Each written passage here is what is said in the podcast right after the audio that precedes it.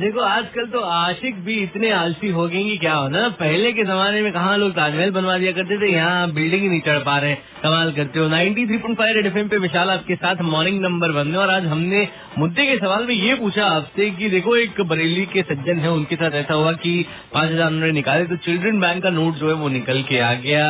ये तो भाई साहब के साथ हो गया। लेकिन क्या आपके साथ कभी ऐसा कुछ हुआ आइए सुनते भाई ने क्या बताया? एक्चुअली क्या हुआ था ना, एक बार मैंने भी एटीएम से निकाला था तो मेरा भी टू थाउज़ेंड का एक नोट आया था पूरा सॉइल था। तो एक्चुअली क्या था कि वो एक अलोन स्टैंड अलोन थोड़ा एटीएम था, अलग था। तो वहाँ पे कोई गार्ड नहीं था तो मैंने मैंने कुछ नहीं लिख पाया, मैं लिख नहीं पाया कंप्लेन वगैरह तो गार्ड रहता है तो इजी हो जाता तो मैं नेक्स्ट डे से मैं मॉर्निंग में गया तो मैंने मैनेजर से बात की कि देखो, ये नोट है सॉइल निकल गया। उसने पूरा डिनाई कर दिया मेरे को मुँह पर ही। नहीं, हमारे एटीएम का नहीं है।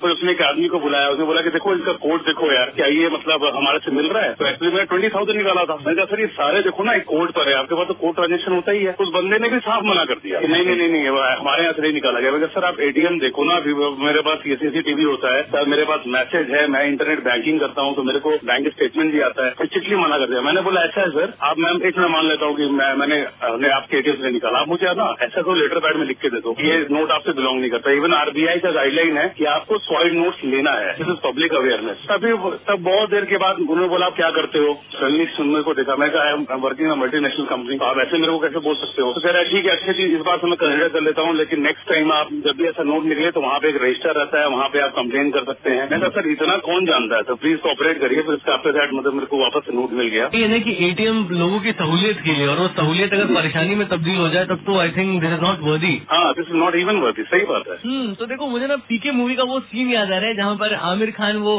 कॉन्डम का पैकेट उठाते हैं और सबसे पूछते हैं भाई साहब ये आपका है आपका है? सब कहते हैं नहीं नहीं हमारा नहीं हमारा नहीं है भाई हम तो ये सब यूज़ ही नहीं करते हैं। तो वैसे ही बैंक वालों का भी होता है। जब एटीएम से ऐसे नोट निकल रहा है, उसके बाद जाओ कि भाई साहब, ये आप ही का नहीं नहीं, हमारा नहीं है, कैसे आप कह रहे हैं हमारा है? तो भाई विशाल आपके साथ मॉर्निंग नंबर वन में, लौट के आता हूँ तो बिज़नेस के नाम आपको बता रहा हूँ। Super hits ninety three point five red बजाते रहो।